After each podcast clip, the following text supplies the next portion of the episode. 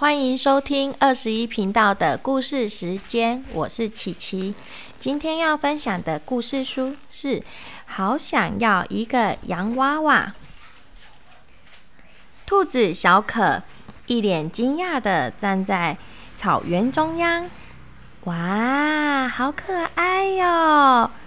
大树桩上放着一一个娃娃，小可好想抱一下看看。一定是有人忘记带回去了。嘻嘻嘻，我好像变成妈妈了。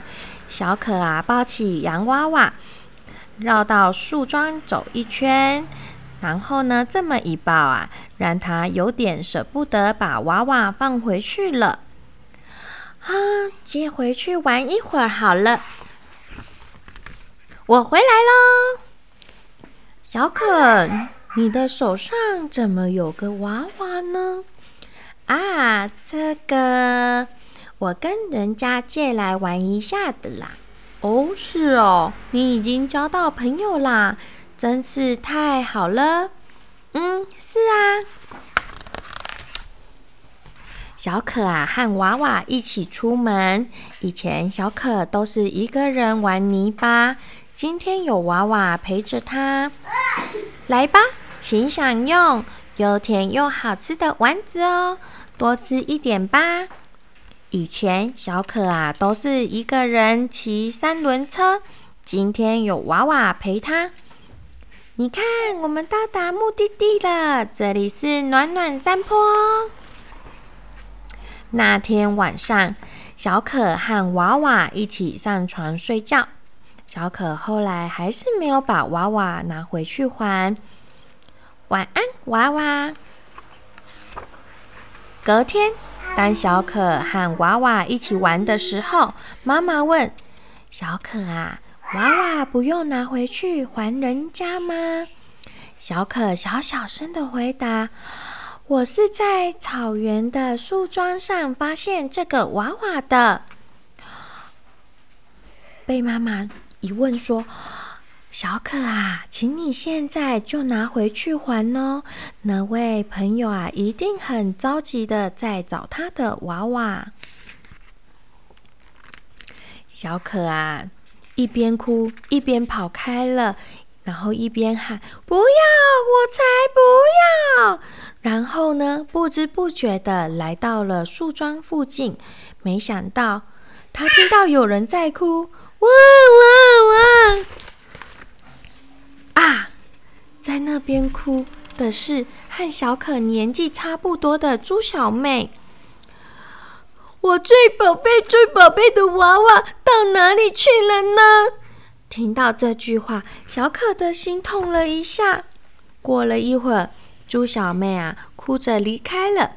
小可紧紧的抱住娃娃。当猪小妹走远后，小可啊悄悄的把娃娃放到树桩上了。小可温柔的摸着摸娃娃的头，再见了。隔天，当小可来到草原上，娃娃已经不见了。树桩上留着一条雪白的木树花编成的项链。小可很开心的收下了项链。今天的故事要分享的是：当我们看到喜欢的东西，可是呢，那是属于别人的东西，不是属于我们自己的。所以呢，记得有很爱它的主人，要记得把它给归还回去哦。这本书的后面啊，有分享小兔子和它的成长之旅。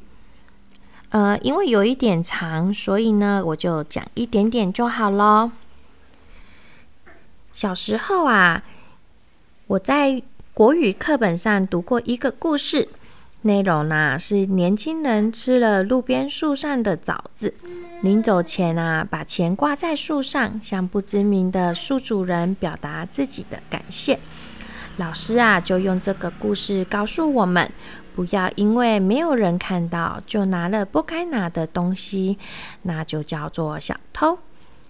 当我们家附当时我们家附近有一片大草原，我们和野孩子经常去那边探险，找蛇、追羊、戳蜂窝，样样都来哟。哇，回家的时候啊，可能有可能就是会塞一两颗芭乐，然后啊，还有可能在吃着还没成熟的莲雾。可是呢，自从啊明白了小偷这个概念之后，好像啊许多事情就变得不一样了。我开始会经历心理的挣扎和煎熬，也逐渐听见良知的声音，即使啊它是那么是微弱。然后呢，遇到了宫西达也笔下的兔子小可，我仿佛看见童年的自己，也陪着他那颗粉红色心微微的抽痛着。没有朋友的兔子小可，孤零零的在草原上闲晃。偶然间发现被别人遗忘的娃娃，对他而言是多么美妙的相遇啊！从他抱起娃娃，在树桩边绕圈子等等的小动作，就可以读出他希望有人陪伴的渴望。然后呢，他想说借回去玩一会儿好了。这句话也透露出，当他抱走娃娃的时候，并非全然都是恶意哦。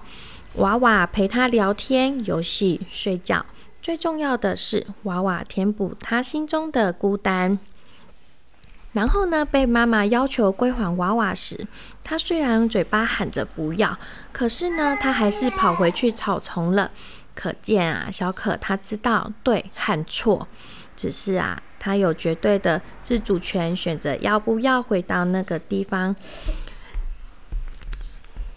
好了，我就念到这里就好了，因为后面真的还蛮长的，记得。不是属于我们的东西的时候，记得要拿回去还。虽然我们很想要那样东西，可是呢，我们这种把东西占为己有的行为是不对的。我们虽然小可她缺乏缺乏一个朋友，但是她可以跟这个猪小妹当好朋友啊，这样子也身边也会多一个人陪伴哦。好了，我的故事分享到这边喽，谢谢。